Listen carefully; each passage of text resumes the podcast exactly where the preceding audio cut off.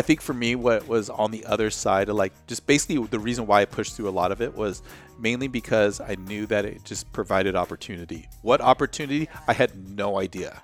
I had no clue like what I could do with it, but I knew the the more that you push and the more that you separate away from other people, the more doors open for you and the more you have choice.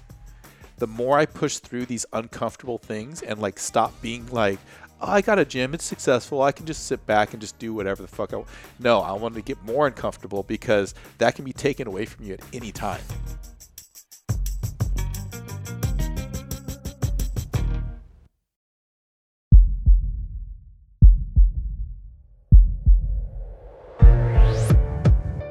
This is Maestro on the Mic. a podcast designed to help you change your mindset and your life. It is time for something new. Join host Dr. Shante Cofield, also known as the Movement Maestro, on a journey to see the bigger picture, Open your eyes. find your passion, and discover how movement unites us all. Let's get it poppin'. This is Maestro on the mic. I'm the maestro, and you're about to get maestrofied. Three, two, one. Hello, friends. Maestro here, and welcome back to another episode of my favorite podcast. Today, I am recording in person. I like doing these, doing a few more of these. And I have a guest here with me who there's a good chance you may actually know. If you've seen some of my stories, if you happen to be on Instagram, if you happen to be on the TikTok, he's there as well and absolutely crushing it. He is the owner of CrossFit South Bay, South Bay, South Bay. He is a lover of all things bulldogs, like all the bulldogs, every single one. And he's recently become a tie dye connoisseur. Like this man is up in his workshop looking like Bill Nye, got shit tied up and there's ice and stuff. It's, it's actually pretty amazing. And I brought him on to talk today about social media, to talk about running a gym, to talk about bulldogs, to talk about living by the beach, to talk about having no kids, to talk about what it's like to create, build, and live your best life. Without further ado, welcome to the show, my good friend, Forrest. Thanks for having me.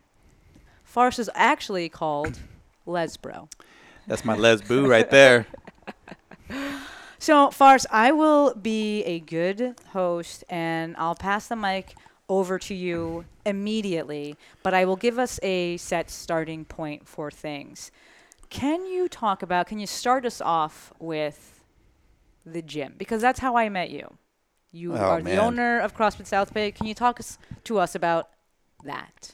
Yeah, I mean the gym has been my life for the past 13 years, and and it's had its up and ups and downs.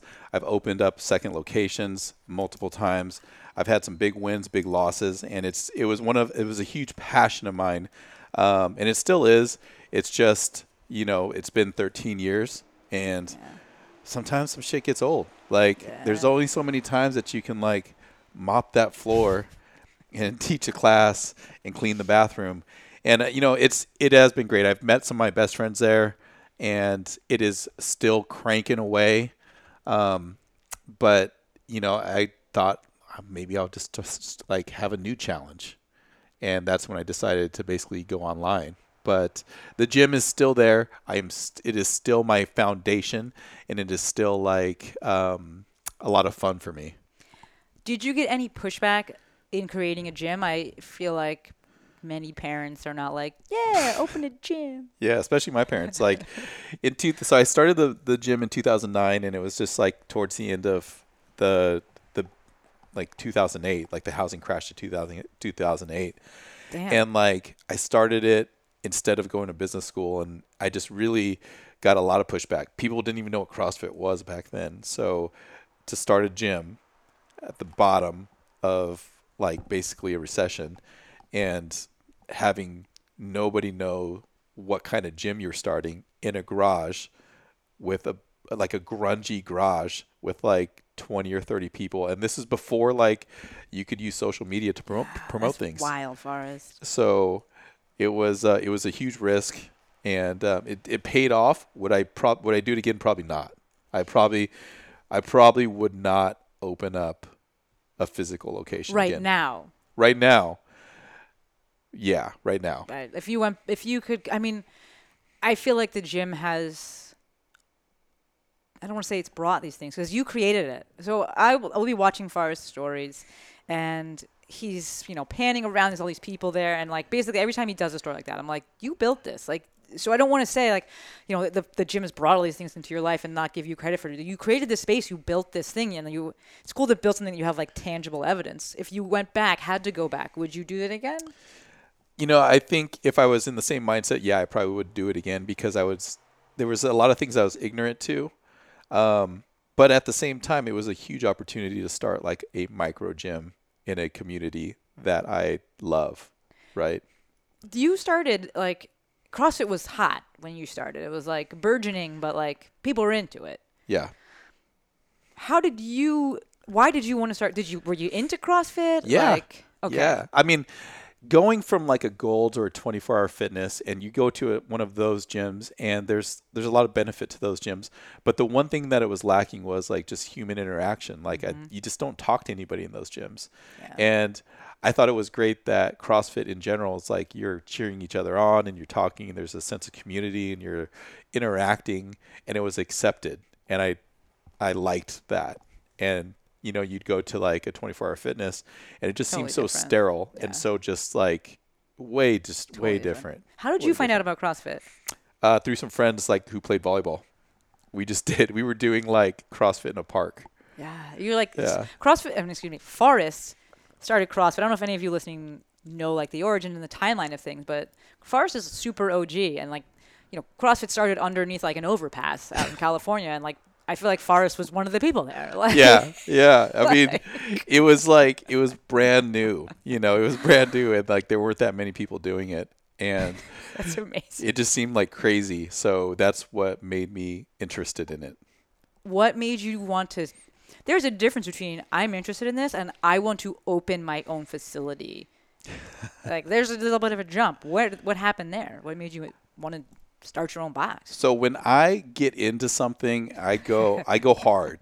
I go hard into something, and anything that's like catches my eye or anything that I find that I can I can be relatively passionate about, I will go hard with, and that's just me doing me. Yeah.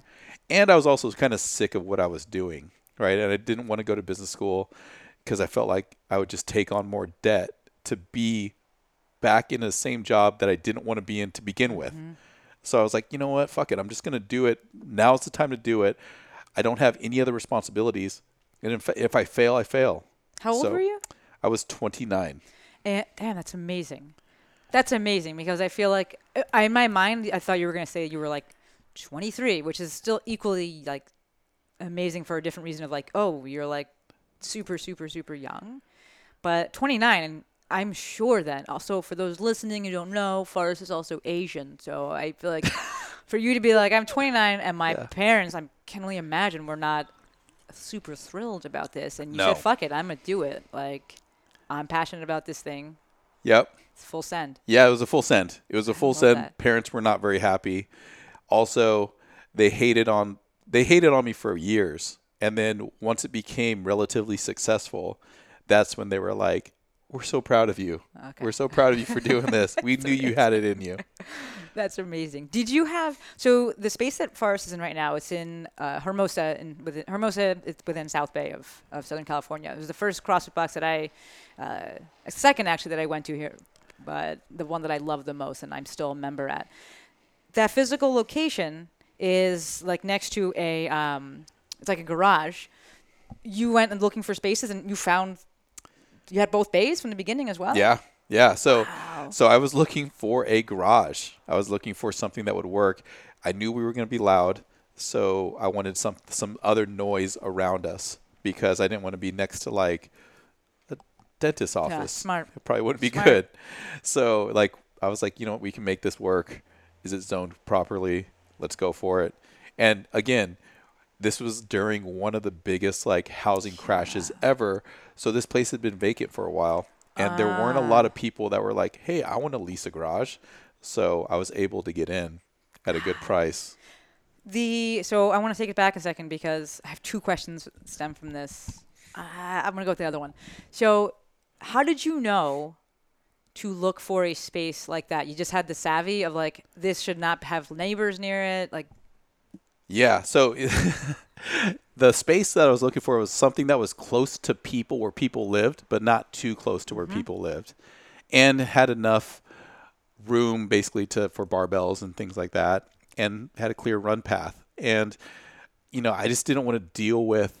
I didn't want to deal with like neighbors a whole Yeah. lot. I also didn't want to deal with being like in a bad area because that's you know like Yeah, that's bad. that's bad, right? And people will, will just not go Not there. go. No. Like it was like I want to have a place where people will actually go. Where would I go? yeah, And then that's how I found it. absolutely. Did you have? Uh, I'm gonna write this down so I don't forget the other question that I had. Did you have a business background though? Because you said your parents wanted you to go to business school, and you said that you didn't want to end up in a job that basically you're already in and you hated. What was? Yeah. What were you doing? So I was doing corporate sales for FedEx, and I was like, I I hated it. I never liked that job. Ah. But the entire time that I was after I graduated college and started working for FedEx, I was like traveling back and forth, and I started all these like side hustles. Like constantly, I was like doing these side hustles. So I would like find a way to buy like Uggs, like in bulk, and like slang them on eBay, or I'd like go to like these warehouse sales when like jeans were hot in like downtown LA and buy these like designer jeans for like fifty bucks and resell them for like two fifty. Wow! and then I started like a computer, like a like a computer, like a Geek Squad style thing for businesses. I started one of those. How did you learn how to fix computers, Fars? I I had always been decent with computers, so I I like knew how to do that from college, but it was just I was like, man, these businesses will pay a lot if you just go in and fix their issues. This is so, So- you. All of this makes so much sense. so much. When I record these episodes, you folks listening, I have a rough idea of the story that I want to hear and kind of where I want to take things. But we are learning these things together in full in real time. And I'm hearing these things about Forrest that I didn't know, Yeah. but they also make so much sense. And you see, with all the guests that I've brought on, there's that common thread, that common theme of building, creating, living your best life, and so many things that they're able to do, right? They come from from habits, from uh, just behaviors, ways that you are from from when you're young. Like it's always been part of these things that I've done, and then it ends up being something huge. So this is actually not at all surprising. I want to stick with CrossFit for a little bit, just because like I find it fascinating. You have a, and you still have a successful brick and mortar business that survived and thrived through COVID. I think that one of the you know the telltale signs of a business is what what happened during COVID. Did people want it out and they left? Did your did your community not support you and they didn't show up, or did everyone rally and say I want to keep this fucking thing open? And that's how it happened with South Bay. Like so with these, when you first started it, who were the members? like where did they come from? they were just like they were people like at the time that were just like my friends Amazing. like friends and then friends of friends. And then basically like i used facebook at the time because that was pretty much the only Yeah. social media. And i would just beg people to come in and work out. And people would be like well, what's crossfit? Is it like circuit training? Is it like this? I'm like well you just got to come in and check it out. Yeah. and and the whole idea was to get them in and then to to cheer them on to show Mm-hmm. them that it was different from a uh, like a 24 hour fitness to show them that the experience was like this is just a bunch of friends working out in a garage and like it didn't really matter what kind of workout we were doing i think what mattered was that it was we were just having a good time it was just Yeah. fun and like we would hang out afterwards and people became friends and then they would invite their friends and that's pretty much how it worked. I love it. like I I, was it. I I did get kind of lucky in the fact that it was like right before the big CrossFit boom, but it was just friends working out. That was all it was. I like that you use the word lucky because we kind of talked about timing and like there is. I'm not like the biggest fan of that word lucky because depends on who's using it and how they're using it because people oftentimes can use it to.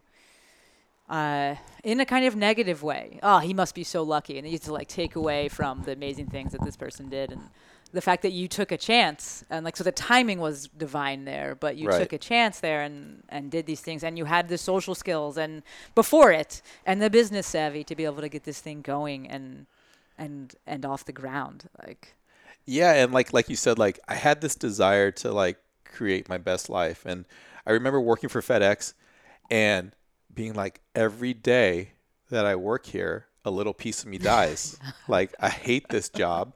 I hate these people. Mm-hmm. Like I'm around a bunch of people that are just straight up fucking miserable, and it's making me miserable. Mm-hmm. Yeah. And like, it's like, oh, but they kind of keep you around with like, oh, you get promoted or you get this bonus or you get this. And after a while, I'm like, this isn't even fucking worth it. I like cannot. I just hate it. And I'm like, I'm gonna wake up one day bonus after bonus after like promotion and it's going to be 15 years later and i'm going to mm-hmm. wish that i did something. Be miserable. and be fucking miserable right? Just sitting in my car driving around to all these stupid businesses that i don't even like.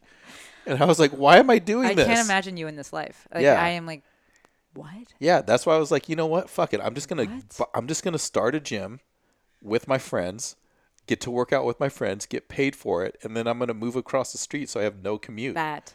That. So Forrest now lives literally across the street from the gym, and it's like the best setup. He has his mad scientist laboratory downstairs. The Bulldogs have a nice little open space. He kicked the ball with them, and it's literally across the street. Not that it matters that much, because Forrest also has 11 billion cameras. That's what. Listen, he rubbed off on me, and now I also have 11 billion cameras. Because we all know if you have one, you need 11 billion. Because what the hell is one going to do? nothing you got blind spots That's it. The You whole blind place spots. is blind spots. First, how did you end up in in Hermosa? So after I, I graduated from Santa Barbara, we didn't have a I didn't have a job. So me and my buddies just moved to Hermosa. We were like, it's cool to go from one beach town to another. Cool. I had no job. All the rest of my friends, like people I graduated with, had jobs lined up. All I had was money left over from dealing drugs. So I was like, I can survive for a while with Got that. Mm-hmm. And that's we just moved down here and partied. So that's pretty much it. This I guy, know. businessman since day one, and personable since day one. So let's and don't worry, folks. We'll come back to dealing drugs. I know that a whole audience was like, "Wait, what? Let me back- Wait a minute! Back it up. I'll back it up." Oh, We'll God. weave that in later. Uh, but this is a good segue because we're talking about building your best life and challenges and, and taking chances. You had the gym, and like you said, it's fun. You're kind of doing the same things over and over again. People are coming. A lot of people are staying. I want to say more people are staying than, than going. But we do also have like the community here where it's like a beach town and people are traveling, nurses and things like that. So people do come and go. But the uh, the CrossFit box indoors. One of the things that you've done so well with that is you said you didn't want to be too close to to neighbors, but also like there are apartments across the street. Yeah. How did you navigate that? Well, so so neighbors I think are one thing. If they own the house, then that's that's definitely an issue. If they're apartments, then they're pretty much transitory and they'll like, "Oh, we don't like the noise," and they'll move. But what I did was I just was really proactive about it, and then I just went next door and just I uh, first of all I introduced myself. I give them my card. If there are ever any issues, they can call me. Um, but I offer all of them free membership So smart. and I think just the offer goes a long way. so smart. Um, and that they can put a face to a business instead of like this like faceless business. And the fact that I live on this, I live like two doors down from them. Mm-hmm. You know, we're, we're neighbors as well. I think that makes a big difference. Wow, that's so smart. So, so, so smart. Can you talk a little bit about that? Because I feel like you did some of that during COVID. What was it like running the gym? How did it stay open? How did you not close? How did you not get a lawsuit? Oh yeah. so like, oh man. So COVID during COVID it was crazy. So like 2020, when we had to shut down, we each ended up shutting down for three months, and luckily the community all paid. I was able to pay all of my employees the whole time. We went to basically going online, which I wasn't really a fan of at the time, but it made me realize that there was a need to do that. But we got caught. I mean, we got people calling. I shut down the gym completely, and I still had people calling and reporting us, saying that we were the, in the gym working out. It would just be me in the gym fixing stuff, and I would get people. Uh, the cops would show up and be like, "We got a call that you were running classes." I'm like, "Does it look like I'm fucking running class?" Like I, I'm like fixing all the rowers and people. Yeah, so it was it was a rough time, and I felt like everyone was out to get me. But um, luckily, we had a pretty strong community stand behind us For sure. and I was I like keeping all the employees was huge. Yeah. Wow, It's was huge. Forrest also rented out equipment. Oh, I forgot about yeah, that. Yeah, I didn't forget about that. That was awesome. I like, forgot about that. Yeah, take we- a single piece of equipment and like you know, it was like dumbbells or, or kettlebells, which was huge because it was right in the beginning. Yeah. You couldn't buy stuff, and Yeah, and I was was like, is this stuff ever going to come back? And it did. Yes, it came back. there's just no more no more kettlebells and dumbbells. Just gone. now. Yeah, I was. Yeah, we, yeah, we gave out all of our kettlebells and dumbbells, and that was crazy. yeah. I forgot about that. No, everything. I, it's why Damn. whenever Forrest posts again, whenever Forrest posts in his stories, and again, if you're following him on Instagram, he's I know Forrest. We will link that in the show notes. Thank you, Courtney. Uh, whenever you watch his stories, I I look at it and I'm like, dude, you built this, and this community did rally. It really says something. You know, coming out of COVID, how did the businesses do. It speaks to the ownership. It speaks to the community that was built, and community is hella solid over there. Like, dude, we were just there. I don't know, two months ago, laying flooring. Like, people want it. they want this thing to stay around. You built that. It's a big. That's a big deal. Yeah, building community is just something I think comes slightly naturally to me, and it's I don't ever think about it. Yeah. I never think about like I'm going to build a community mm-hmm. today. Could you? Today, I'm building communities. no, I mean like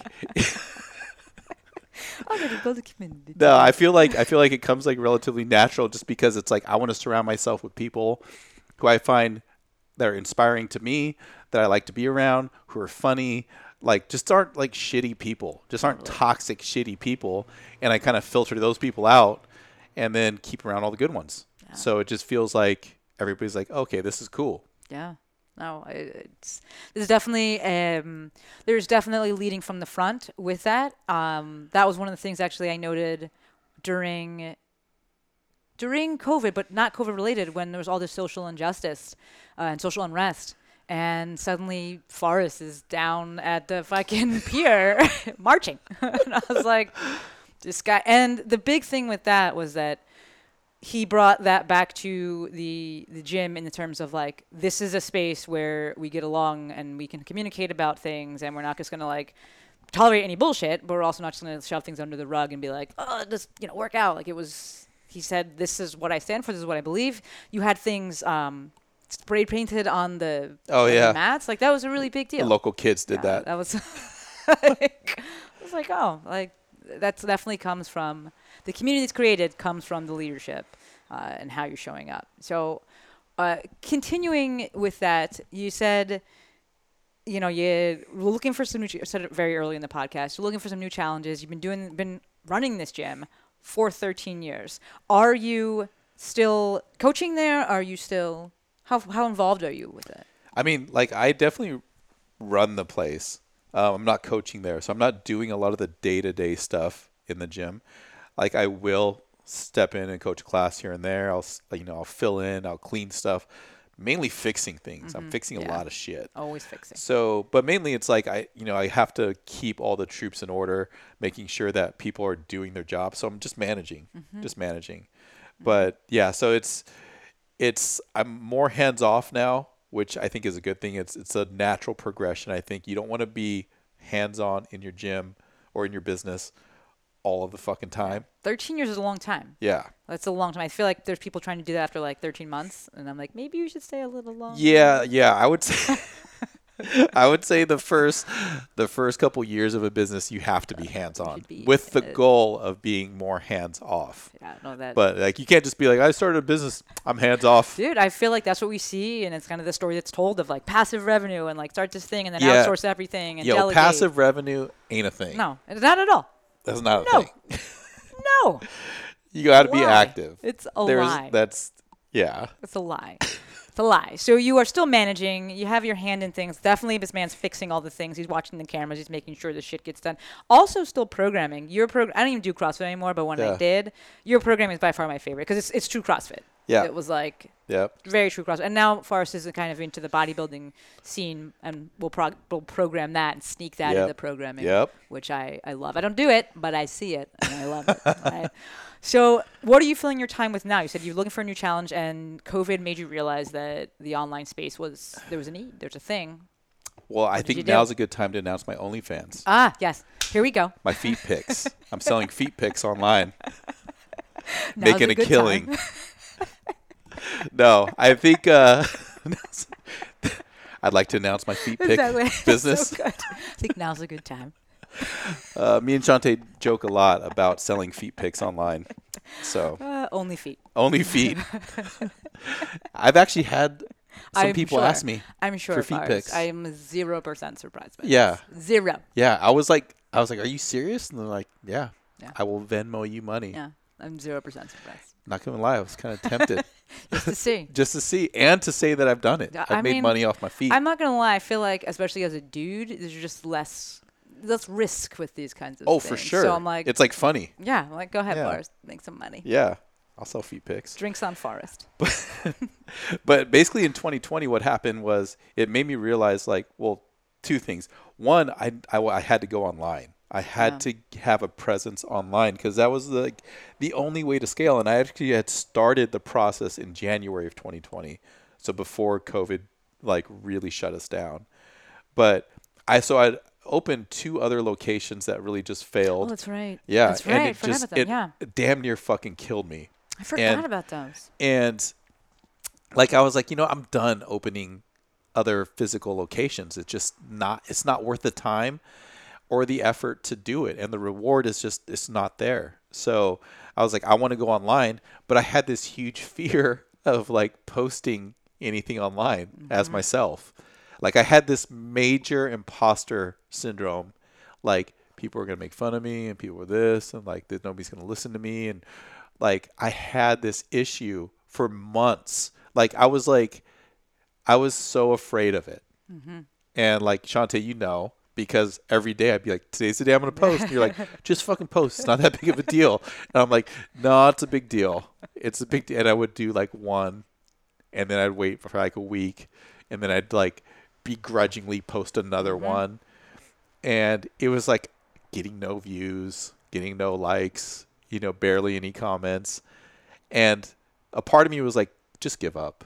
Mm-hmm. Just give up. This you suck. Mm-hmm. You fucking suck. But another part of me was like, no, dude, you said you wanted an online business.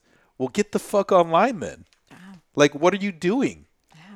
And it was, um, it was like this, this crazy fear. Like, I don't have a fear of speaking in front of people, but I, I can equate it to how people describe their fear of talking in front of people. Like, it froze me. Do you know wh- where it came from? No, I have no idea. And I think part of me was I, I didn't like Instagram. Like I didn't Yeah, I didn't like the platform. I didn't look at it. I didn't browse Instagram. So I think that was a that was a big part. There was something that I didn't know and it was super intimidating and it felt like I was like I would rather stand in front of 10,000 people than post something online. so That's how afraid I was. So interesting. Yeah. So so so. and so, so over time i was like look these people can do it why can't you do it Mm-hmm. so then over time i just started to do it more and more and more and like thank fucking god i had my lesboo to support me because if i didn't have that support i would have quit and like Shante gave me some tough love where it was just like, look, just fucking post it. Just post like what, what are you crying about? You know, What are you and crying about. yeah. There's a couple times you're like, yeah, so what? Just, just like it's not that big of a deal. And then I was like, I don't want to post stories. I feel weird posting stories. You're like, whatever. They disappear Yeah, in 24 hours. gone. Like, shut, shut, They're shut gone. up. They're gone. They're gone. Yeah, like they're no one's gonna remember this, dude. Nobody cares that much. And in my mind, people did. Yeah. Right. In my mind, it was like people were screenshotting and saving and going to Mm-hmm. use it against me later. Mm-hmm. And then you know, and then I was like, I thought I had to be somebody different. Yeah. I thought I like to post something on Instagram. I was like, no, dude, you're not like this Instagram influencer. Like you don't look like them. You're way older than them. Like you got to be somebody different to make it on social mm-hmm. media, and you're mm-hmm. just not that person, bro. And that mm-hmm. was what was going through my head. Yeah. That makes sense. It's a Yeah. valid concern, valid fear. and I definitely remember saying things like I, I'm very specific uh, and intentional with how I will support people and what I'll say. And I love that you said it earlier. Forrest, when he's in, he goes all in. And it was actually, I remember it was very confusing for me because I was like, when you like something, and that I think was the biggest thing, you didn't like it. I'm like, when you like something and you're interested, Forrest, this man is like, he's so in. He is literally the tie dye master now. like he has a whole wardrobe and a clothing line is coming out, and he makes them all himself. Like Yeah. he built bikes for a while in Oh yeah, there. that's right. Right, like electric bikes. he's in and learns all the things and i was just like very confused but like in hearing you say this about about the being you have to be someone different and namely the first part that you're like i didn't like the platform that's huge if you don't fucking like the thing that is impossible to want to be there Yeah, yeah, it makes it really difficult. Like- it makes it really difficult, and and I also didn't understand the cadence, the cadence of what how people talked on these platforms.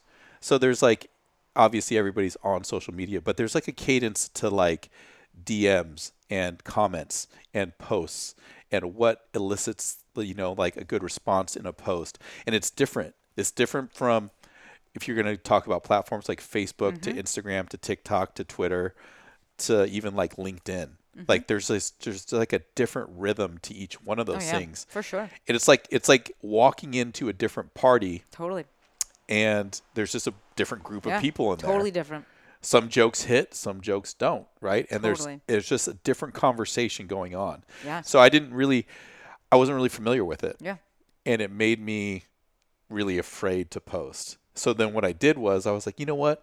I do kind of understand Facebook, which I hadn't been on for years, but I'm like, I'm going to get on there because I don't give a fuck about any of those people. fair So I'm going to get on Facebook because that platform is straight fucking hot garbage anyway. And who cares? Who cares what happens? So I got really comfortable with like posting on there and understanding yeah, yeah. like co- the conversation.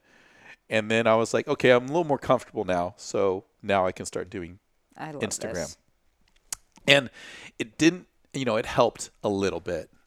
But what really helped was when I discovered TikTok. that TikTok, forrest loves him some tiktok I love TikTok. He- he feels about tiktok the way i feel about instagram fucking loves this man loves it I love it. And like I will defend it too. There you go. Like, Yes. Like if people are like, "Oh, fucking TikTok's just a bunch of like dancing and then it's like, "Yo, dude, shut the fuck up first of all. You don't know what you're talking about." this But I love TikTok, and the reason why I love TikTok was because I discovered that in like April of 2020, and going from Instagram to like these Instagram models, just perfect pictures, like perfect lighting in this like tropical location. I was like, that ain't me. I'm not. This not relatable. I don't give a fuck about these people, and like I can't post that. Mm-hmm. Like I'm mm-hmm. not that person. But I get on TikTok and TikTok in April of 2020, yeah, it was some like kids dancing and stuff, but there were also like people like just making funny ass skits and they were being silly. The lighting wasn't perfect. They were talking to the camera and it was candid and like there's like weird angles and it feels like you're just like watching somebody like in their living room like put on they had like ridiculous like costumes and like Shante Yes. has my she like loves this costume of mine where I just put a towel over my head funny. and I just become like I like legit a thought woman you were a woman looking into the fence. and I just literally just put a towel I, over my it was, head. Your face was, in my defense, your face was far away in the true. video. That's true. But that's like, but like, and these people just were just having fun, and they were just making up these silly dances and skits to things, and I was like, this is more my speed. So I created a TikTok account, and like all that I did was like, you know what, I can post on here because nobody knows I have this account. Nobody mm. knows who I am. Mm. Nobody else that I know has a TikTok account. So I'm just going to post stuff on here because it's fun. And so I just started doing that. And like, I got like no views at all. And that's fine. Like, I was like, this is great. It's like a Yeah. sandbox that I can play in that nobody knows who I am mm-hmm. or judges me. And then I kind of kept posting more and more and more. And then I got like my first viral video that like it, I think at the time it got like six or seven hundred thousand views, and it was just on like gym etiquette. But I got so many hate comments in mm-hmm. this like like the first day it happened, I was like, yes, it's Yeah. it's taken off. I had a viral video. Then like the second day, I got these comments. I was like, fuck, how do I turn it off? Mm-hmm. And then there was a point where I was like, you know what? If you want to be online, you got to deal with some hate, bro. Mm-hmm. So deal with it. Yeah. And it taught me really quickly how to deal with hate comments. And ever since that, I had that first viral video, and I got so like hate comments from like this video stupid to like to like personal ones Yeah. where people were like, "Aren't you a little old to be on this app?" And now I think it's fucking hilarious. At the time, I was like, it was like crushing my world. Mm-hmm. But, but once I had that happen, I was like, nothing can be that bad. You have said that before. Like, like, like I was like, yo, yeah. I dealt with these hate comments, and I survived. So, and We're then I started to watch how other people dealt with hate comments. And I was like, wow, it's so graceful. They did it so gracefully. and I was like, and then there's just different strategy. And that was like my biggest fear. So, having that happen early on, I think that was helpful. really, like really helpful. But I was scared. I was really scared. I think that can go one of that can go multiple directions. Where uh, for some people, and I know them, it's they're like, I don't want to be on here. I'm done. Yeah. Like I got that, and I'm not going through this. And you, and I'm really glad that you did. We're like, okay, I'm going to keep pushing through. It's fucking scary and terrible and feels bad, but what made you want to push through that? I think what I think when I I at the time it was it was really bad, right? It like fucked with my head a little bit. Yeah. But I also told myself like, look, this is like a filter. This is like a filter that that people hit. People hit this wall and they quit. Like they turn around and go back. Like they get mm-hmm. scared and they're like, look, I don't want to I don't I can't do this Yeah. anymore. I'm scared. I don't want to do it. But the people who make it just push past that that barrier. They push past that like that filter. So now instead of like, you know, I'm competing with 100,000 people, maybe that just cut cut out like half of Yeah. those people and now I'm only competing with 50,000. So I was like every time that you hit that resistance and you can push through it, you're now like creating more separation between Absolutely. you and the people who weren't willing to do it. What did you think that? What did you think was on the other side of that separation? So you're like, you know, people they stop, they don't make it. What what for you or to you at the time was making it? What was on the other side of this mean these mean comments? TikTok So- fame? So I'm be TikTok famous. I mean, there's nothing wrong with that. I'm cool with that. I'm like, "Ah, what was it? I you know I think I think for me what was on the other side of like just basically the reason why I pushed through a lot of it was mainly because I knew that it just provided opportunity. what it. opportunity? Got I it. had no idea. Got it. I had no clue like what I could do with it. Something. But I knew the the more that you push and the more that you separate away from other people, Mm-hmm. the more doors open for you and the more you have choice. Yeah. And I so with COVID, what made me realize with COVID and having to shut down my business was I had I didn't have choice. I had no choice, and I felt like yo, I fucked myself by like putting all my eggs in this basket, and I didn't have a way out, and now I'm scrambling, and I don't want to feel like that again. I love that for us. So for me, I was like, the more I push through these uncomfortable things and like stop being like, oh, I got a gym, it's successful, I can just sit back and just do whatever the fuck I want. No, I wanted to get more uncomfortable because that can be taken away from you at any time. That. That. At any fucking time. that it's we face one fear to create safety Exactly. that makes, it, it that makes sense we face we face our greatest fear if it means that safety is on the other side of it Yeah. Yeah, and options. Yeah. Like I want I want to be able to have options a are choice. safe man 100% playing it safe is risky Yeah. having those options absolutely where you can't be taken away Yeah. And that's where that. that's where with me too I was like, well, what am I willing to do with my content that other people aren't? I was like, I'll be silly. Mm-hmm. I'll be silly. Well, I, we're in a world where everybody's looking fucking dope and cool with a highlight reel. I'll just be silly. And it just came natural to me and like I'm like I'm just going to do that. yeah And so I stopped trying to think what other what I should be doing for other people and just thought about like what am I going to do for myself? That that is huge. That is huge. When people get to that, they take off. One of the things I talk about during my intensive is that oftentimes there's like this magic time frame of about 18 months, 18 24 months. And it's my belief that people start taking off, whatever that looks like. Some people it's like they take off like, you know, vertically, and some people it's just like a little upward trend. Uh, but I think that that happens within that time. And it's not because other people find them during that time. It's because the 18 to 24 months, it's how long it takes them to find themselves and be like, this is what I want to say. This is how I want to show up. This is who I am. And I am comfortable doing that. And once you get to that place, dude, it's like a a rocket ship. And the people that go faster, you know, someone like Forrest, who did really have significant growth, especially when it came to Instagram, uh, it's a lot of the other it, fa- the it factors. I've actually written a, an email um, about Forrest to the email list because, you know, Forrest and I talk about this in terms of what does it take to do well on this platform. And yeah, there's a timing component, but there's a lot of fucking work and there's a lot of the it factor and the choices you've made in life that now afford you the opportunities to spend time creating and doing these things where, you know, Forrest chose to not have kids. Where some people that was not an option for them. They they want kids. Well, now he made that choice, and so now he can be creating and, and spending time. So, what does that look like for us? What does spending time on TikTok look like? What does your creator life look like now?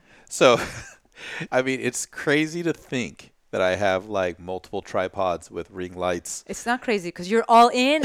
this is And Forrest. like I have costumes. I bought like shit online. Just like I have like different sunglasses for different characters. it. I have a fucking smoke machine. yes. You know, Yes. like it's it's kind of in. crazy. It's kind of crazy to think that to go from somebody who was like, I'm not gonna post on Instagram to now having like lights and mics and different cameras He's and different. in, It's I just crazy. it. He's it's crazy. all I'm all in. in. all in. But like, so creating content, it can be. F- so when you're in flow and you feel good about Oh, yeah. it, it's just like what I do is I just take a TikTok trend. If you're not familiar with TikTok trends, they they change like you know almost weekly now. Um, but it could be like any kind of trend, like lip sync trend, dancing trend, whatever it is. And then usually they have a formula where it's like I said A, you thought B, and C's the punchline. And what I usually try to do is tie that back into fitness, which is my niche, right? So I it's really tempting to do some of these other things that aren't within my niche, but I try to force myself to stick within like fitness. yep. And so, you know, for a long time I was like I can just do this.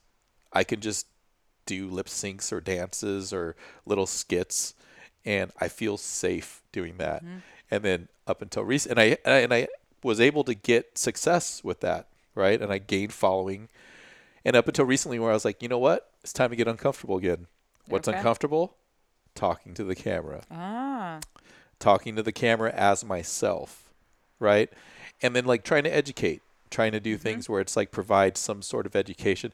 And obviously I do that within a caption on Instagram, but now it's like I'm talking more to the camera and doing you know like trying to like see people that I like on TikTok and Instagram and basically be like, okay, how can I do that in my style? Yeah, I love that. I love that. Uh, folks listening, the past two Thursday shorties have been talking about creating content, and what Forrest just described is uh, Winnie Lingovic's three C's of content creation. Right, collect the dots, connect the dots, communicate the picture.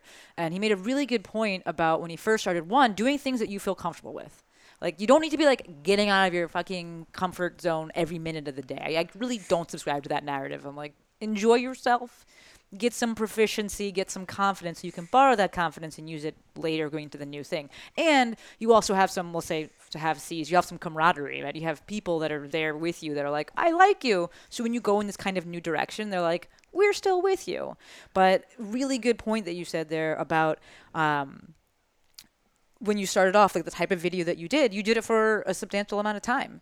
That A was really, time. Really, really I smart. I made like hundreds of videos. It's really smart. Proficiency, man. All right. Abs- absolutely. Uh, competency breeds competence. Excuse me. Competency breeds confidence. Hundreds of videos. This is I tell you folks listening. You know, post every day, mainly so that you get the confidence, you get the reps in doing it. It's not so that you go viral. It's just that you get to this point faster than if you were to post once every three days or once every every never. So you're talking to the camera now. You getting any backlash or? No, no, not at all. The only backlash is within my head, right? Mm. And like you know, some videos For don't sure. don't do as well, and like you have to kind of understand that that's part of the process. Just Totally. is. It is. Totally. And it's like I don't care. I don't care if they do anymore. Yeah. I used to care. Yeah, for sure. and sure. like I used to like put my worth on how well these videos did. Absolutely. And that's I think that's natural in the beginning. Yeah, And I'd agree. everybody who has a following is like, yeah, dude, don't do that. That's just like you know people who are already are super rich or like, Yeah, they're know, it. money's money's Exactly. not a thing. They're past it. But it but it is a thing. It is a thing when you when you're starting off because that's your only form and of like don't have feedback and validation. Yeah. When you don't have it, you're like, yo, fuck, I suck. Money's important when you don't have it. Right. Exactly. it's like real like, okay, I need it. exactly. I need But it. now I don't need as much validation, and I know like, and it's crazy too because the numbers in your head are skewed. I think as that you it, grow, oh, it's you're always chasing. It's a finish line that just keeps eluding Yeah. you if you're looking at it like that. right? And it's like, it's like, oh, my video didn't get fifty thousand views; it only got twenty. that's insane. You're like, and if you really think about what you're saying, you're like, that's insane. it's insane. Yeah. That's insane. It's absolutely insane. So Absolutely insane. you're like, if I were to speak in front of twenty thousand people, That like that would be wild. that that right there. So can you tell me about the? I'm gonna circle it back because one of the reasons that you started the box was for community, for connection, for to bring people together, show them how fun these things could be. What has that been like for you on on socials, connections, and and community, and interacting with people? So, so building community, I think, is a skill that is that people, if you want to make it in life with business in like a brick and mortar business, especially on social media, you need to be able to build a community, and that can be anything from just having like stupid little sayings, right? It could be like little things that you call something, Yep. or just like. Um, like for me, it's just like the bulldogs. Bulldogs. Call them you know? knowables. Yeah, the little like the puppies, like what are they doing? What's going on? Absolutely. And like you don't have like I said, you don't have to be like, I'm gonna build a community today. but you do, I think, have to be candid in what you share about That. yourself. Because like the more that and the, the, the less that you're like, oh, this is who I'm supposed to be. I'm gonna be very Mm-hmm. proper. I'm gonna be very proper on this this Instagram story that I'm saying. No, you can basically have like little things that like mess you up Yep. right? You could have little things that like that bother you, and you the more candid you Mm-hmm. are, the better. It's absolutely gives the gives the audience. T- uh, so when it comes to knowables, what Forrest is talking about, if we're gonna like put a name to this, Jill Jill Coleman calls them this, right? They're called knowables, and it's the cool part about it is that you don't pick them; your audience does. Absolutely. So you, you like Forrest exactly hit the nail on the head here. The more candid you are, the more the more opportunities you've given your audience to say like. That's cool. That's something I can relate to, right? Because especially when you're coming in with expertise, you're above and not in a like worthy hierarchical way, but you're above where the, the audience is at. So they can't necessarily relate to that. Forrest is very knowledgeable when it comes to programming and when it comes to nutrition, fitness, things like that. And so he needs to put that content out and he does, but to put that out and be talking about it, the audience is like, well, I have nothing to say because like I don't do that for a living. But suddenly he's kicking a ball with with uh, Captain. That's one of his bulldogs. First of all, you kick it like right at his head, Forrest. he loves Just- it. He loves it. That's what he loves the most. That's right, right off of his head. yeah, It's his favorite. and suddenly you have these things that are relatable, where people can are they understand. Like I love dogs. I get joy from playing with my dogs. I throw a ball with my dogs, and now you have knowables, and they're awesome. Yeah, and like like you said, people pick those things. Yeah, they choose. People choose those things, and it's like I think the more you share about yourself, the better off Yeah. you are. Absolutely, absolutely. And like the more just like you you are yourself. And the problem the, the, the only problem with that is if you're a shitty person, it's gonna it's gonna it's gonna come out. It's two problems. like there's there's a couple problems there, right?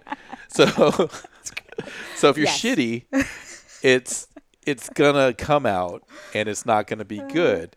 But at least you'll know. yes, you you will know. You People will fucking you. know because they will will tell tell you, right? And like you probably want to change some of those things. Uh, I you probably want to improve those things, right? Uh, and that's that's why you do see some of these people who are like Instagram influencers.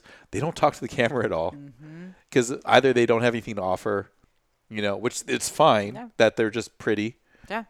you know, or they or there's like there's hiding something. I feel like they they know somewhere deep down inside there's some shitty parts about them. They're just like I just rather not. Yeah, because it's gonna come I'd out. rather not. It's gonna come Someone's out. Someone's gonna say something. Yeah. Forrest, are you filming, recording, creating content all day, every day? What is it like for you? So I try to not do that. I try to not. I do. So a lot of people like all these like oh the TikTok gurus or Instagram gurus say like batch your content. immediately so no. film everything in three hours once a week. Nah, It's the biggest load of bullshit nah, I've ever heard. no. Like for me was it was like I can film every day. I'm able Mm-hmm. to film every day, and the fact that I'm filming every day makes it easier to film every day. If you don't, and there's there's weeks there's some weeks where I'm like I don't feel like Yeah. it, so like I'll film two in one day. Totally. I'll go three days without doing it. But it's a skill. Yes. If you don't do it often, it's gonna feel really fucking foreign to you. And there's there I've taken a week off filming before and getting back into it, I'm like, fuck. Yeah. I really don't want to do it. It is. It is. And you'll get back into it quickly, especially, you know, the longer that you've been doing it. But they're definitely, when you take those breaks, like, I used to film all my videos, all my videos. That's how I built my platform. We're educational, talking to the camera, explaining a movement thing. 15 seconds, though, because that's all we had back in the day. Yeah. And then I stopped doing a lot of those. I did a lot of, like, um, like swipe content or like pictures, uh, not even pictures, like words on the graphics, right? And so then, then I was like, oh, I'm going to start talking again. And I was like, oh, I have to like get into this again. Like, Yes. It comes back, but it was definitely, it is a skill and you got to sharpen that edge again Yes. by doing the thing. by doing the thing and like again you can get really comfortable in the type of content you're creating and i think one of the things like that i like to do is like i want to do all of the types of content and i want to make myself uncomfortable and i want to be able to lean on the stuff that i'm comfortable with mm-hmm. while doing the stuff i'm uncomfortable with and i think that's important to constantly like re you have to like reinvent yourself, especially with social media. If you don't not reinventing every like three to six months, I feel and just like tweaks. It doesn't have to mm-hmm, be mm-hmm. completely different person, but if you got to be tweaking some stuff, showing some different sides, doing some different things. I think otherwise your shit just gets stale. It gets old, and it's it sucks because you're like, man, I'm really comfortable doing that, and I can do it in my sleep now. Yeah. And I think I would say that for those of you listening that are like, but I don't want to, I think you can stay the same and not tweak, but you're going to grow at a different pace and it ties into your personality. Yeah. What the at the end of the day, the most important thing is what's going to keep you personally on the platform enjoying things. For Forrest, it is tweaking, reinventing, recreating every three or six months. It's having all the fun gadgets. I fucking love all the gadgets, right? It's because he likes these things and it's going to allow him to keep creating more content. If I look at some of these people, you know, out there that have been around a long time, I would totally agree. They're, they're definitely, you need to evolve with the platform. You cannot stay the exact same. The people that are willing to really do what Forrest is doing because they love it, they that typically then continue to grow, continue to grow, and they get new eyes on them. Uh, and you're kind of like, that's that person that you're like, man, they're just always on it. They're always kind of leading the charge. So, yeah, I would, I would agree with that. Yeah. And but like the other thing with me with that with that whole thing, like you're saying, like growing and growing, growing. I'm like, wh- well, what? What's what the if- point? What's the point? Yeah. Like, Uh-huh. what? Why are we doing this? That's the point. Absolutely. Absolutely. and like, what happens when you like don't want to do it anymore? Then you Like, wh- stop. what happens? Yeah, you just stop. Like that's that's it. I think that the coolest thing with you, and one of the things that like I I find most attractive in terms of a friendship is that there's always a like I'm looking for excitement, and not an excitement like oh I like uh, am a an adrenaline junkie, but looking for excitement and looking for a way to push myself and see what else I could create. Like I'm looking at Forrest's Forrest's hand right now. This guy's hands are black because he's like again all up in the tie dye and looking to do new things. And so I think one of the coolest things with building a following or building a community on social media, building a brand, things like that, is that you learn that you can build things. And so it's like, all right, if this ends, then I go and build something else. Yeah, and I think I think a lot of people are afraid of like self-expression, right? Like being able to just put your real self out there, there, because you're yeah. fucking vulnerable. It's like it feel it's it feel it's kind of uncomfortable. But like the more you do that, the more healthy you will become because you're able just to accept you for you. 100%. And like that's the thing where I'm like, now I don't give a fuck if people make fun of me because I like to tie dye. I like to do it. Mm-hmm. I love that. Like, what do you like to do, Yeah, bro? I love it. Like, Have you found, and Forrest is on TikTok now. Uh, I was on TikTok now. He's on Instagram now, and like following has blown up. Definitely still has a penchant for TikTok, and I love that. Like that little clip there of how excited you are about how much you love it. I felt it in my soul because I was like, that is what I feel about Instagram, and I will fucking defend it till the very end. Have you found? Um, maybe let's relate it to TikTok more because I don't really know how many. It's just a nicer platform on Instagram. Like there's nicer people because you're more insulated. That's true. It's That's just because the algorithm insulates you more. It's why you grow slower, but then you also just don't get mean people. But have you found? Are, your, are the negative comments trending downward, or they stay the same? Like, No, they, like? they pretty much stay the same. So it's like it's negative comments. So the difference between like your content and my content is like I'm 100% reels. yeah, all reels. So I'm more like free range Instagram. Mm-hmm. You're you have like your people that see your stuff, and I'm out there. Yeah, So Totally. so Totally. and then like when stuff goes viral on reels, it's very similar to TikTok, right? got it. So it's the same. It's yeah, and like shitty people aren't going away. Mm-hmm. You know, like unhappy people. They're it's not like there's fewer of them. Yeah. They're they're still there. I think the way that you deal with hateful comments and you deal with like trolls, I think that evolves, and you get more sophisticated with how you deal with them. And I think the more it happens, you can either like let it affect you, which I you know obviously there's some that Some I do. Some part of you will. Some part of I me, yeah. that's healthy. And yeah, You're not a sociopath. I'm not a sociopath, Like- totally. But I think some of the, some of the stuff, like as you deal with hate comments, you learn. You're like, oh, okay, I've dealt with this guy before. Got it. You know, I've dealt with this kind of thing before. I've dealt with that kind of thing before. And so I think dealing with hate comments becomes a skill, Oh, that makes sense. but it doesn't hurt any less. Like people still like say some shitty things. Do you respond to all of them? Not Do all of them, but I do. How do you choose that? So it depends on my mood for the day. So I respond in different ways. First way to respond is with kindness. Good man. So sometimes you respond with kindness, and maybe they just misunderstood you. And you know, I've gotten people to switch, mm-hmm. and it's great. Other times I'm like, "Yo, it's time to bring the fire. you getting the smoke today, son?" And so sometimes I'll make a make a mockery out of the person. Other times I'll just completely ignore it. Most of the times, what really is fun is when you pin those comments to the top Mm-hmm. Okay. and then everybody else gets to just weigh in on them. and the best part about that, the the the the cherry on top with trolls, which if you change your mindset, it makes it way better, is that every time you're going back and forth with them, they're boosting your engagement for your post. So they are promoting your page. Yeah. So they are working in your favor. It is engagement. And when you tell them that, it's the best. It- it- it's the best when you go back and forth like 20, 40 times and you're like, hey, man, I just want to say thank you for boosting the engagement on my page. The more you respond, the more my page gets boosted up. So thank you. Gosh, these people. Yeah, like I know. Unhappy fucking. Yeah. And but it's it's part of the territory. Yeah. Like if you want to grow a social media following, you have to deal with some shitheads. And like it depends on your content Yeah, too now. So if, 100%. if you're con- if you want to be controversial, you're going to get a lot more Oh yeah, yeah. fucking hate. Yeah, yeah. That's without a doubt. If you're going to be hateful on online, just be ready. Just be ready to get um, hateful comments back. Hundred percent. Because what you put out there is you're going to get it back. Hundred percent. One hundred percent. Forrest made a really good tactical point there a little bit earlier on. Uh, for those of you listening around the edges or listening specifically, if you're trying to grow on Instagram, it's reels, right? Instagram is trying to keep up with TikTok. TikTok is all video, right? And why have they done that? They have found that that's what younger demographics like.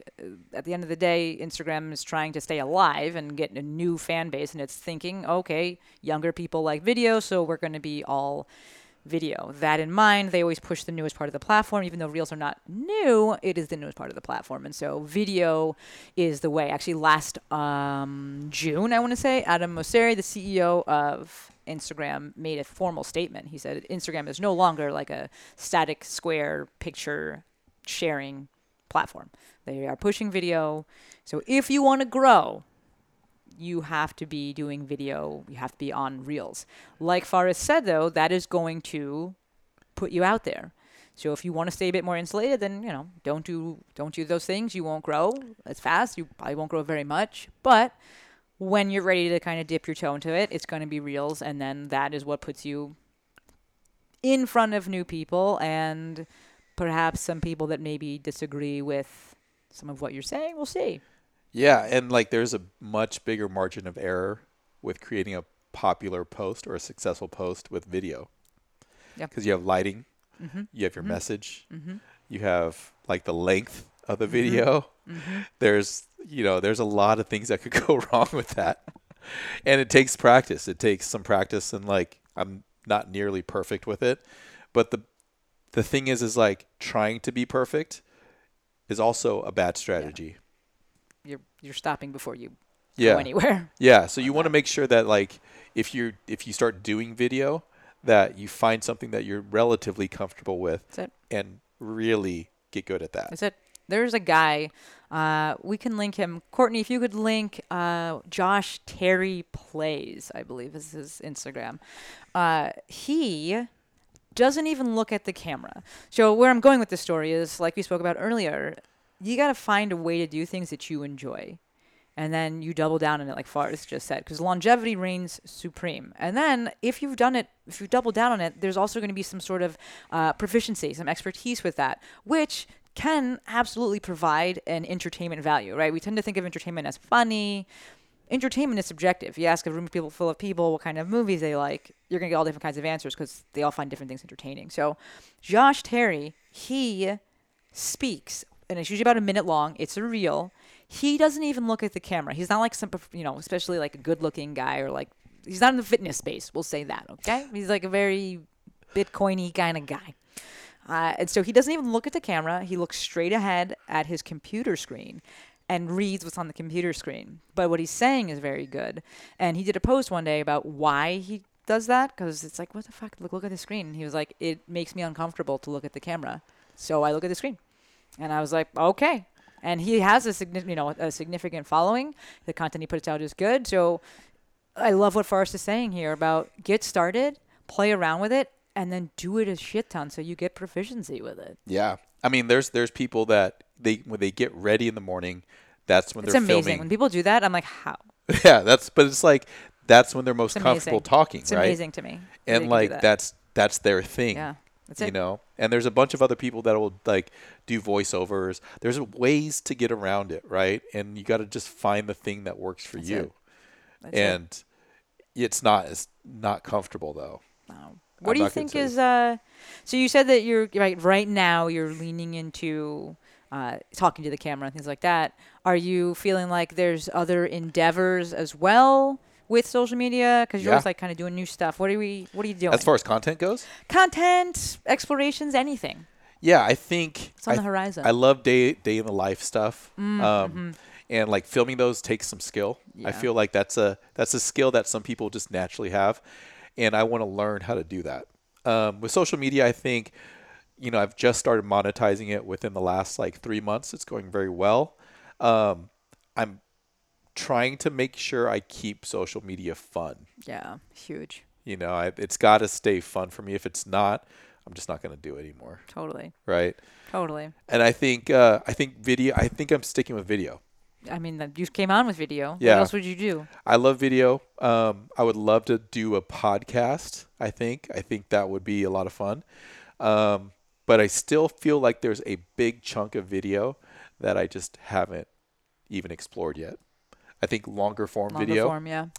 That's tough because TikTok just released a 10, 10 minute. I saw that. video. 10. And I'm like, what the fuck could I do in 10 10 minutes? People have been doing it on Instagram forever, and it's Yeah. not good. That's Yeah. what it is. It's not good. Yeah, so that's me tell you. I'm not I'm not sure about that. But I could do ones most of my videos are under 30 seconds. So I would say like I would go more in the neighborhood of 3 minutes. Mm-hmm. But then that doesn't translate well to Instagram because It's long. I mean, it's too long. there's still. It's, this is where it becomes fun and just trying to. I love that Forrest said the most important thing is keeping it fun and not trying to like hack the algorithm or figure out the algorithm or figure out what people want because you'll die. yeah, and it just doesn't seem authentic. It's like- when you're like I'm just making Yeah. stuff what I think people want. No, it's not the way. And it just seems like kind of sold out. You're not really providing any kind of value. You know, I think you should be providing some kind of value, regardless of the views that you get. Totally. Like if you get one Totally. view, one person, if one person sees it, that should be enough. That's it. Ten minutes, Forrest.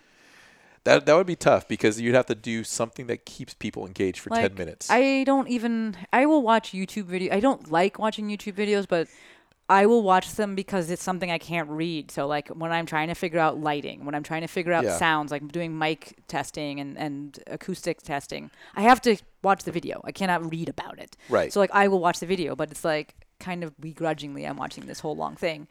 So I'm like 10 minutes. We have it on Instagram, but I've ne- I you know, very uh, uh, adamant about this when I coach people. I'm like, do not make that shit because yeah. Well, because most people don't know watching know. it. Like most people don't have too much to say for 10 minutes. No. But if I had to describe how to get started with, let's say, like weighing and measuring your food, Mm-hmm. right? You would, you could, I would ideally break that up into like 15 different videos. Yeah. But apparently they want it in one. I don't know. Like I don't. I'm I'm still. interested to see. I'm yeah. still like. The big thing for me in my mind is actually how it gets edited and cut. Like a straight shot for 10 minutes, which is what a lot of people do. Yeah. That is tough. That's really tough. That's really, really tough. So, like, That's really hard. how do you make this actually, how do you pull me through to the next scene? Like a 10 minute podcast where you've just basically cut up the highlights of it. Mm-hmm, mm-hmm, mm-hmm. That could work. Mm-hmm. Yeah. But like not very much stuff I don't think Yeah. could work. Otherwise, you'd have to be a YouTube person. That's it. 100%. If you're a YouTube person, 100%. you got that nailed. Yeah, it's and I think if it makes sense to me that TikTok is the platform that it makes sense to me if TikTok is a platform that does the 10 minute videos the best because to me it's the same user base. It's a, an audiovisual learner or someone that enjoys audiovisual content. Right? People watch TikTok with the sound on. People watch Instagram with the fucking sound off. I didn't realize that. They're I- reading shit. There's a lot of people that watch it with the sound off, About 70% of people watch it with the sound off. Which would make a lot of my videos not make sense at all. I mean, once the thing, the thing is, the difference is that your videos are reels. So when you're watching it, if it's really weird, right? Instagram is so weird because it's like in reels. Reels is like a different part of the fucking platform, right? Yeah. So you can watch it on your feed or you can go into reels. So obviously, if people are in reels, then they're going to have the sound on because we know like that's the association there. It's just weird when it just happens to be on their feed. But if it's popping up, they're popping up as a reel. So it's like it, the, your sound's probably going to be on in that way. Just just for Still, those it's you so about it. It's so strange. It's so strange Yeah. to me. It's a it the majority of people on Instagram. It's also an older demographic, like our true. our our age That's range. true. That's why we have 2,200 characters in the caption because people like to read stuff. Yeah, people So- read the caption. Yeah, so it does transfer really well to bringing people over to newsletters. It does transfer pe- bringing people over into, into, you know, blogs if you were to have that. Whereas TikTok, definitely we see people that are creators there, leaning into, uh, you know, that would transfer really well into YouTube. It's the Yeah. same. It's the same user base. Yeah. makes total sense, and they're just they're also better at it. The way the videos over there are better. Like Yeah. people on Instagram, that is why the trend on Instagram was to point at words because we took a platform where people are primarily visual learners and we were like, give us some auditory fun stuff. And people were like, We'll point. We'll I'll point, at point at it with music. Like, Yeah. I don't know because that's not how these creators, their brains work. Whereas people on TikTok, their brains work like that. It's crazy to me because like you have people on TikTok who have millions of followers and have five thousand followers on Instagram. And you have people on Instagram that are verified, have five hundred thousand followers, and have like three thousand on TikTok. Yeah, totally I'm like, different. holy shit! It's like, it just It's depends. it's like you got to get in where you fit in, kind of deal. Totally, totally different, and that's why it is you know amazing to to see someone like you that's been able to navigate both platforms and do it very well. Like it's one, it is a skill to be able to do that. Two, there's the time of doing that. Yeah, the time sucks. Like, how are you doing that? So when Forrest started, he, he was on Instagram, hated it, really like he said in the in the podcast, he found TikTok, loved it, grew that, and then came back over into Instagram. How do you manage that now?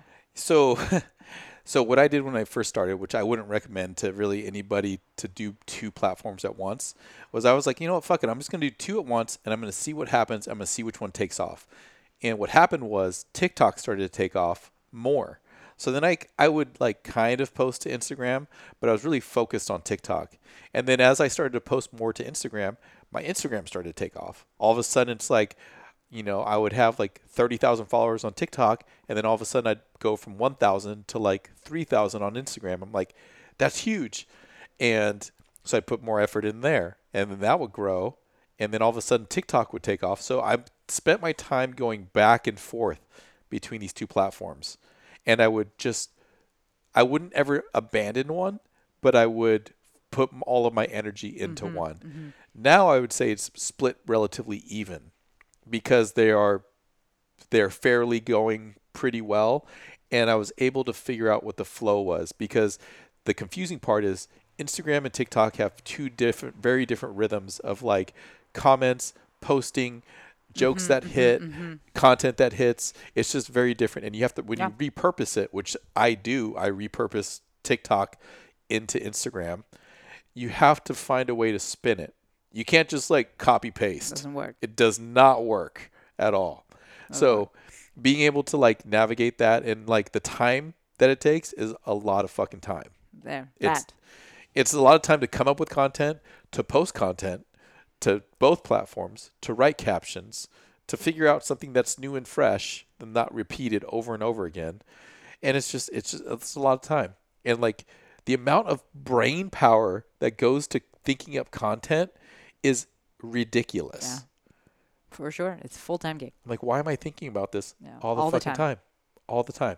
all the time, which one is part of you. You go, you go deep, but I think it also kind of has to be that way. If you're going to create, you can't not. If you're separating, there's a, the amount.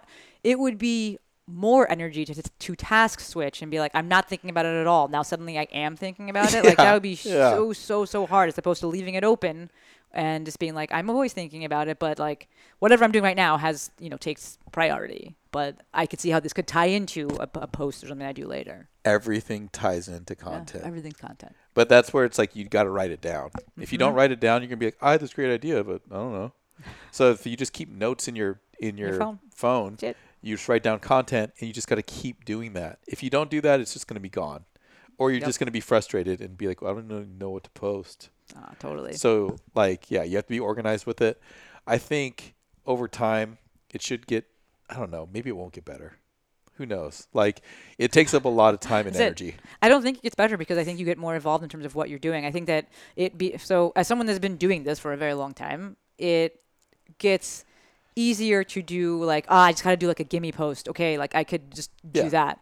But to be happy with it, to be like, yeah, this is a really good one, or like you have deeper ideas, where you're like, oh, I could like do this and I have to shoot this. Like a day in the life, that means you have to record all day. Right. You can't So if do a you- day in the life of five minutes. Yeah, if you're like, yeah, that's where you like have to plan. Where it's like, oh, Like, I gotta, day. and I've planned this before. Where I'm like, I make it halfway through my day. Where I'm like, oh fuck, I was supposed to film a day in life today. What am I gonna post? Let me come up with something in five minutes. I'll just post that so instead. that gets easier, but your ideas get more grandiose, especially if you're trying to keep yourself interested in this and keep yourself excited about it. You're like, ah, here's a bigger way to do this. Okay, now I I was listening to uh, so thank you for those of you that actually shouted out to me and reached out, uh, especially Emma about this. So I was watching an Instagram video and Charlie Puth did a a sound thing where he had the sound go from side to side in the phone. And I was like, that's cool. I want to do it. So then I'm like in my office, like Googling, like, how do I make the sound go from this ear to this ear? And I put that in one of the last episodes. But you start to be like, I want to do these newer things. yeah, These different things. I got to go and learn how to do it. I got to buy something for it. right, right. Some of the stuff that looks simple, where it's like, oh, they did that. That's cool. It's simple. It's not so fucking simple. like you have to buy all these things and like all this behind the scenes stuff, and you need to buy a slider for your phone. I bought this thing that like tracks my motion. That like Yeah, you know, a gimbal? It's like a, it's like a gimbal, but it basically just I could put it in one place place in my in my house, and if I move around, it'll just follow me. That's cool. So That's cool. This is fun. Like, Yeah. this But I had to fucking perk. buy it. I had to no buy it. Kids. another thing. All of his money goes to the Bulldogs as well, Bulldogs but and no TikTok. kids, so you get to Yeah, and my hobbies. be doing this. Also, yeah. Forrest, uh, I'm cognizant of the time, but I do want to. Uh, actually, I was not cognizant of the time. I thought we were less time than it was, but I could talk to Forrest for hours. But I got a few more things to say, and then, if you folks are still listening to this, thank you. You can pause it, come back later. That's the beauty of a podcast. Uh, can you talk about a little bit about monetizing? Yeah. So it was one of those things when I started building a following, I was like, I'll just figure out monetizing later. Monetizing isn't as easy as you think it is. There's a lot of different options. There's anything from brand deals to affiliate deals to selling your own shit to selling merch to selling coaching to selling whatever ebooks. It, there's a wide to selling feed pics, like for real. Like Yeah. you could do that, but you have to choose a couple of things that you think that you can monetize and that you feel good about. Right? I think that's really important. Mm-hmm. But it's not as simple as like uh, deciding I'm going to monetize now, and then all of a sudden like you're monetizing. Yep. Right? It's not that simple. Like you need to have a relatively good plan, and it could backfire on you. So if you provide a shitty product, There you go. And I'll give you guys a little story. There's a girl on TikTok. She was a fitness per. She is a fitness person. She's relatively young, but she's a typical influencer. She sold coaching, and she sold. She oversold her coaching. She said it was going to be 24/7 support. All of a sudden, it comes out to where, look, you're not providing shit. You're not. You're not doing anything Deliver. she didn't deliver anything and then it just backfired on her and she had a pretty large following on both instagram and tiktok and it's not working out well for her now so you got to be really careful when you start taking people's Yeah. money Make sure you can deliver. Of course. yeah make My sure audience, you they're deliver good. They know the. They're doing that. but i think monetizing could happen at any point i waited to where i was like confident Yeah, I think the best way to do it. and I explored many different platforms. And the way I monetize is through coaching. Is one, just one thing, coaching. I don't do brand deals. I don't do affiliate deals. For one, I don't do those things because I don't want somebody else telling me how to make my There content. It's Yeah. already hard enough. And to people who can do that, totally fine. I don't like that's just not my deal, right? I just make it through coaching, and that's it. I keep my content fun. Um, but monetizing isn't like you. At the minute you decide to monetize, it is a business. I want everyone to understand that you're running a business that you pay taxes on, that you file for. So don't just think it's like I'm gonna buy a Lambo as soon as I start monetizing. A Lambo. But like, yeah, so so the process of doing that, and I talked to Shante a lot about it. There are a lot of options. You just have to pick the the option that works out Yeah. well for you. Absolutely. I think Forrest is one of the. We have this is something we talk about a lot, but like one of the few people that's actually being legit. I mean, obviously anyone that I bring on this podcast is legit, but there are a lot of people out there that have a ton of followers, which is why you know we're so both being so adamant about like, yeah, follower count. I'm not gonna say it doesn't matter. It's like saying money doesn't matter. It matters, but you cannot assume that because someone has a follower ca- high follower count that they're making a lot of money. Nor should you assume that just because or just when you know when I get a fo- high follower count, I'll make money. Th- th- They're not. They're yeah, they don't correlate. No, like Like I have a friend who has a million followers on TikTok. He and his wife share a room inside of a college kid's house because they can't afford anything else. blows my mind. Like it what? blew my mind too. I was like, "Wh- "What? What? blows my mind. The fuck?" Blows my mind. And there, there's a lot of that. There's a couple people that I'm friends with on TikTok that have over 500,000 followers who haven't made a dime. It's insane. Do you feel that it's? I love talking about this since you're on both platforms. Are are you able to monetize and get clients from both platforms? Is one easier than the other? Yes. So I get I get clients from both platforms. It's easier currently on in, Instagram because I think the age difference, Mm, mm-hmm, you know, mm-hmm, mm-hmm. and like people like people on Instagram understand that they're buying They're something. there, they're there to yeah. like they want to like support buy something. People on on TikTok usually won't scroll over to your your bio Got it. most of the time. Got it. Got it. Got right? it. Got it. And a lot of people who are on TikTok, TikTok doesn't make it easy either, but a lot of people who are on TikTok will push people to their Instagram to then monetize. Yeah, that makes sense. Just the, even the setup. Now that I'm thinking about that, first, even the setup of the way that TikTok works. You, as soon as you said that, I'm like, oh my god, you have to like go to your profile. So like, it's Right. weird. Yes, when I if I was to go to your profile and like look at your videos, it's just still seem in my mind on Instagram easier to like see your shit, see your bio than it is with with. I didn't even think and about I that. think and I think as a platform, Instagram is more trusted. Yeah, so it's like, older. Yeah, it's older, That and like makes sense. there's like I don't want to click on a link in TikTok, but I will do it in Instagram, which doesn't really make any sense. Yeah. But like No, that's how think that- people are. I get it. You know, I so it.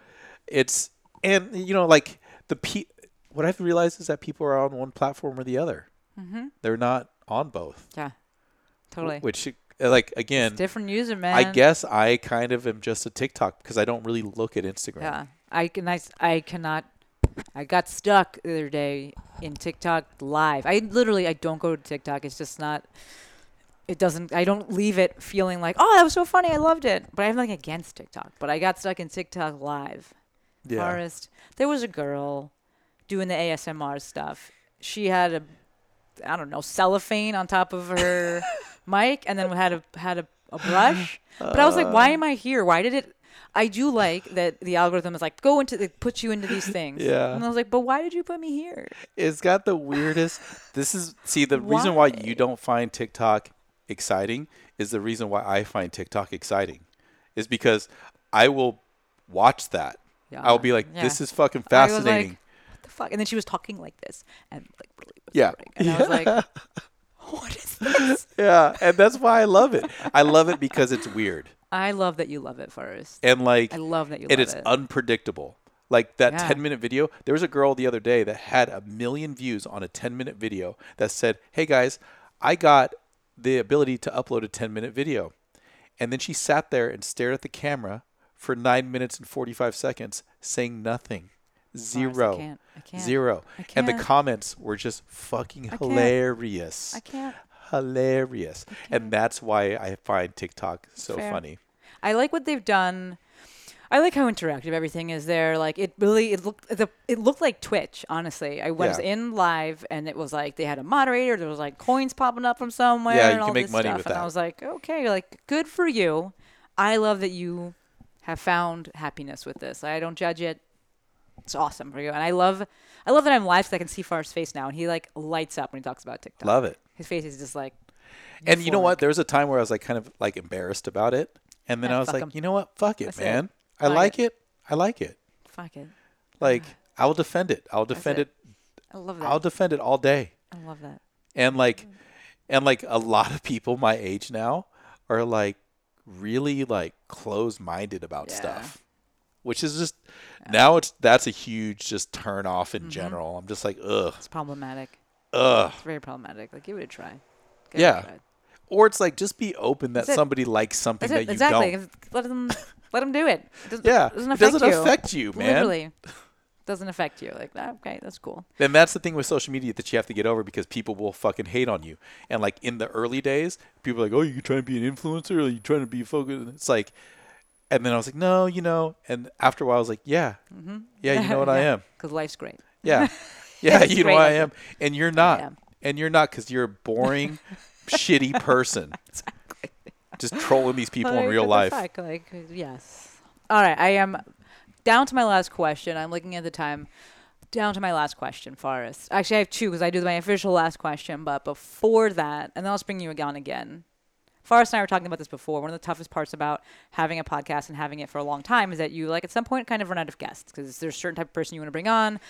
I don't want to vet someone per se, but I want to know them before because we're going to have a conversation. And if I don't know the person, it's forced. And so, also, you don't know if the person's good at carrying on a conversation. So, we'll be all that to say. We, we will be bringing Forrest back. But second to last question, Forrest, do you want to tell us about? Uh, oh no, I have three questions. We'll do a little sandwich here. One, can you just tell us a little bit about your love for bulldogs? Because I know somebody's gonna be like, "But I listened to the whole thing, the bulldogs." Yes, I do love bulldogs, and you know, like, f- like for I own a bulldog. First of all, You Captain. have two though. I mean, so we'll get to that. But like, you know, Captain is 11. He he just turned 11, and that's pretty old for a bulldog. And I loved bulldogs first of all because I because Rob Dyrdek had one, and I thought it was fucking hilarious. Okay, he had, that's he had like a little buddy, and I'm like, I want a little buddy, so I got myself a little buddy bulldog, and that's Captain. He's kind of a shithead. But a couple years ago, I was like, you know what? I have the ability to like help out with a bulldog rescue. if I love bulldogs so much, why don't I give back? So I started transporting bulldogs from the airport that were getting picked up from like the China or the Korean meat trade, and they're just getting like saved, and they would come here, go to like a vet, get cleaned up, and then they would basically try to get adopted. And I was transporting dogs from the airport, and then there's this one dog that I was like, I just brought him to my house, like washed him off, and he like was, he was just like he felt like he was at home. So then I was like, hey, could I like, foster that dog? And I did, and I got him adopted to a house or to a family in nearby, and um, I remember like that feeling was so great to be able to give back. Although it did feel like I was giving my pet away, yeah. and I was sad for like two weeks. Yeah. I was like, wow, this is like That's a thing. I could do. And it was just fun to basically bring a dog in that had no like no training and like train him and like get him ready to be a loving pet. And I did that. I've done that like 5 times now. But But Millie, yeah. but now I got a puppy that was like 8 weeks old who now is hospice because she has a small trachea. So they don't expect her to live past a year, although she is around 9 months, nine ten months now and she's going strong Yeah, she's going Um, strong. but uh, I said I would stick with her till the end. Okay, so she's yours. She's pretty much mine. And is it looking like she can be able to get surgery or like? Now we've been denied a No, bunch of times to where she could even get surgery. Like we don't even know if we can spay her because her trachea is so It's small. so small. Yeah. Right. So it's just like right now I'm just like I will give you the best life That's I it. possibly can. You get to experience everything. She goes to the gym with me. She gets to go experience life, play with dogs, She goes have on bike rides. She goes on bike rides. She is a super happy dog. She has Yeah, no so idea. sweet. She probably won't listen to this podcast, so that's fine. She's so sweet. She's so little. She's yeah. great. Yeah, she's just a funny little dog and somehow she's become the star of my Instagram. Yeah. So She's like the knowable. Yeah. We don't see we don't see Captain as much. Except when he's you just kick the he's ball. grumpy. He's Mr. Grumpus. I love it. I love it. Okay, second to last question. So we had, we talked about the bulldogs. For those of you, I know you're going to be wondering about it. Uh, second to last question. We're going to circle way back because you're like, oh, back when I was selling drugs. Is there anything you want to say about that? Yeah, so in college, I went to UC Santa Barbara, and then basically my fifth year, going into my fifth year of college, that my dad was like, "We're not going to help you pay for this," and I was like, "Fuck, that would have been helpful to know going into college. Then I could have planned to get out of here in four years Why did it take Instead- five? because I partied Okay, just wondering. a lot. I'm like, what is I partied a lot. I switched my major a couple times. Okay. Um, but uh, yeah, so then I was like, shit, what am I gonna do? And then so me and my buddy were like, let's. We lived in this house that was on the ocean. Wow. We had a goat named Carlos. What the fuck? This I know story. it's Wow. so weird. Wow. And so what we did was we dug out. A, so like eight people lived in this house, but we dug out underneath the house. There's a crawl space, and we bought a couple books on how to grow weed, and we bought the lights and everything, and we basically grew pounds of weed. We had like 40 plants under this house with like multiple lights, and so what happened was the the electric bill went up, but but what happened there? This house had a hot tub, and the hot tub oh. broke right when Oh, we turned no. the lights on.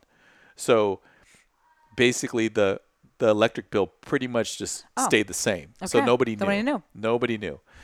And we started. We sold drugs for like a year. We sold pot for a year, and then my buddy wanted to get into like selling ecstasy and cocaine, and I was like, nah. But then we started meeting with some shady people, like really shady people, and so we he decided to go that route, and I was like, I'm Nah, out. I'm yeah. out. I'm out. Like, so I just know took my limit. I took my money, and there were some shady times too where we had like a lot of cash, a lot of drugs. But anyway, I sold drugs, and I used that money to pay for my tuition. Damn, so you sold a lot. We sold a lot. I mean, we were pulling in a lot, Damn. a lot. We were pulling in like 10, 15, uh, allegedly. allegedly, we were pulling in a lot. Damn. Yeah. So pay pay tuition in cash, Wow. which was nobody asked, which was weird. I, I you like rolled You up go into the envelope. registrar You're and be like- like, Here you go. "Here's five thousand dollars in twenties and tens. They just want their money. Yeah. So yeah, it was it was weird, and it was a weird time, and allegedly, and It was. I thought we made money, and I learned a lot about business then. There, that. scaling, That. scaling, just like trusting That. part. and building, and how quickly some things build, and like what kind of problems that brings. Yeah. Like there was a time where we owned a gun, Damn. That was not a legal one, damn. allegedly. Allegedly. I had a guy in one of my classes, one of my RockTape classes I talked to, uh, that I taught, and he he he was super personable, super nice, and he spoke really well. And I was just he was a massage therapist. We were talking, and I was just like, "You're really good at this. Like, you're really good at speaking about this. You're really good at like you could sell this essentially." And he was, and I was like, "What did you do before?" And he was like, "I sold drugs." And I was like, well, "I could see this. Like, hundred percent. You're just Yeah. you're just a salesman. Doesn't matter what you're selling, but a true salesman through and through, and like the rapport he's able to establish, and how he able to, to position this. And I was just like, Mm-hmm. and the trust also. I was like, but I trust you. Yeah, yeah, and like, Okay. you have to be trustable while not trusting anybody, Mm-hmm. which was a very interesting time where it was like I had to like size people up, like because So there were some shady times because that was you know that was back in 2000, so Wild. things were things were weird. Things were weird back then. Like like weed was definitely illegal. yeah, yeah, yeah. You know. Absolutely. Actually, I brought my brother onto the show. I'm trying to think it's probably around the same time because yeah, no, it was a little later because he was I was in high school. Uh, he was in college. I was now graduated from college uh, when it happened with him. But uh, if you folks haven't listened to that episode, um, Courtney, if you could link that with Justin Dennis, uh, he talked about you know conservation work and things like that. But he got I don't say he got caught up. He got caught, and bad things happened and ensued that actually led him down to, to the career he's in now because of the like uh, I don't even know what it's called. Like he got caught, had to do stuff with the cops, and then was like given what is it called when you have to do work for the community? What is that called? Uh, probation, No, but it's like uh, community service. thank you, Yeah. thank you. I'm like, but is it even word? Yeah, and that's actually it ended up in that route. But Courtney, if you could link that, is one of my favorite episodes that we've done. Uh, you've had quite a life. Yeah, the drugs. Uh, the drug thing was interesting because it escalates quickly. It's quickly and you scale quickly. Where like if I bought one more light, we could do you know ten more plants. If I got hydroponic, my buddy flew to Amsterdam and got like smuggled back seeds. Damn. You know, it was it was crazy. You were ahead of the game. times. Forrest Crazy stays though. You, you stay ahead of the game though, because now look, now there's stores. You can get it delivered. I know it's crazy. Like, it's crazy. I ahead of the literally get it delivered. Delivered. Like I order it online and get a shout out Ganja Like- Goddess. I order it online. You can order pre rolls and it shows up at your door Someone like like. Amazon. it's wild. It's It's crazy. wild. It's crazy, and yet mushrooms are still a Schedule One right. drug. Like Right? that's fucking wild to me. Problems. On the next episode, we'll be talking about psychedelics and mushrooms and the like. Ooh, I like that. Yeah. I, we could we could have a whole episode on that. We'll do that on the next one. We will. All right. The final question that I got for you for this episode, far as I ask this to everybody that comes on, is there anything that you'd like to leave the people with? I think the running theme of this podcast and the one thing that we should leave with is do the things that you're afraid of. Do the things that make you uncomfortable because because that is how you grow. And not just do them once. Do them consistently and don't be afraid to fail. That's it. I know it's kind of cliche, but it is. Yeah. It is what it is. This is the truth. I love it. I love it. You can rewind and hear some some tactics, honestly, of how Forrest was able to do that in terms of borrowing confidence, start you know, set yourself up for success and do the things that you're good at and then start inching into those things that you're uncomfortable with. I love that. I think it's a phenomenal way to wrap it up. All of Forrest's information will be in the show notes, including if you want to work with him. He does online coaching, that's fitness and nutrition coaching. You want to drop the website for that, Forrest? And feet picks. Only feet. Got that and website? the only feet. It's on my Instagram bio. Awesome. Just go to the bio. Link is in the bio at I Know bio. Forrest. Uh, Courtney, thank you. We'll drop that in the show notes. Forrest, thank you for joining us. This has been Thank you for having me. It's been awesome. Absolutely phenomenal. You folks listening to this, thank you. This was a long one. I know you could have been doing anything and you chose to listen to us for like an hour and a half. Damn. That is went by fast, right? Yeah. That it's like a Joe Rogan is- podcast. if I could be recording for three hours, I'm like, it's too long. That is phenomenal, folks. We are both endlessly, endlessly, endlessly appreciative of that. I got no asks in terms of sharing this or anything like that. If you enjoyed this episode, if you liked this episode, if you loved it, if you're picking up what we are putting down, do me a solid and go say hello to Forrest. That's Yeah, it. And fucking share this podcast. There he is. All right, folks. As always, endlessly appreciative. Until next time, friends, Forrest and Maestro out.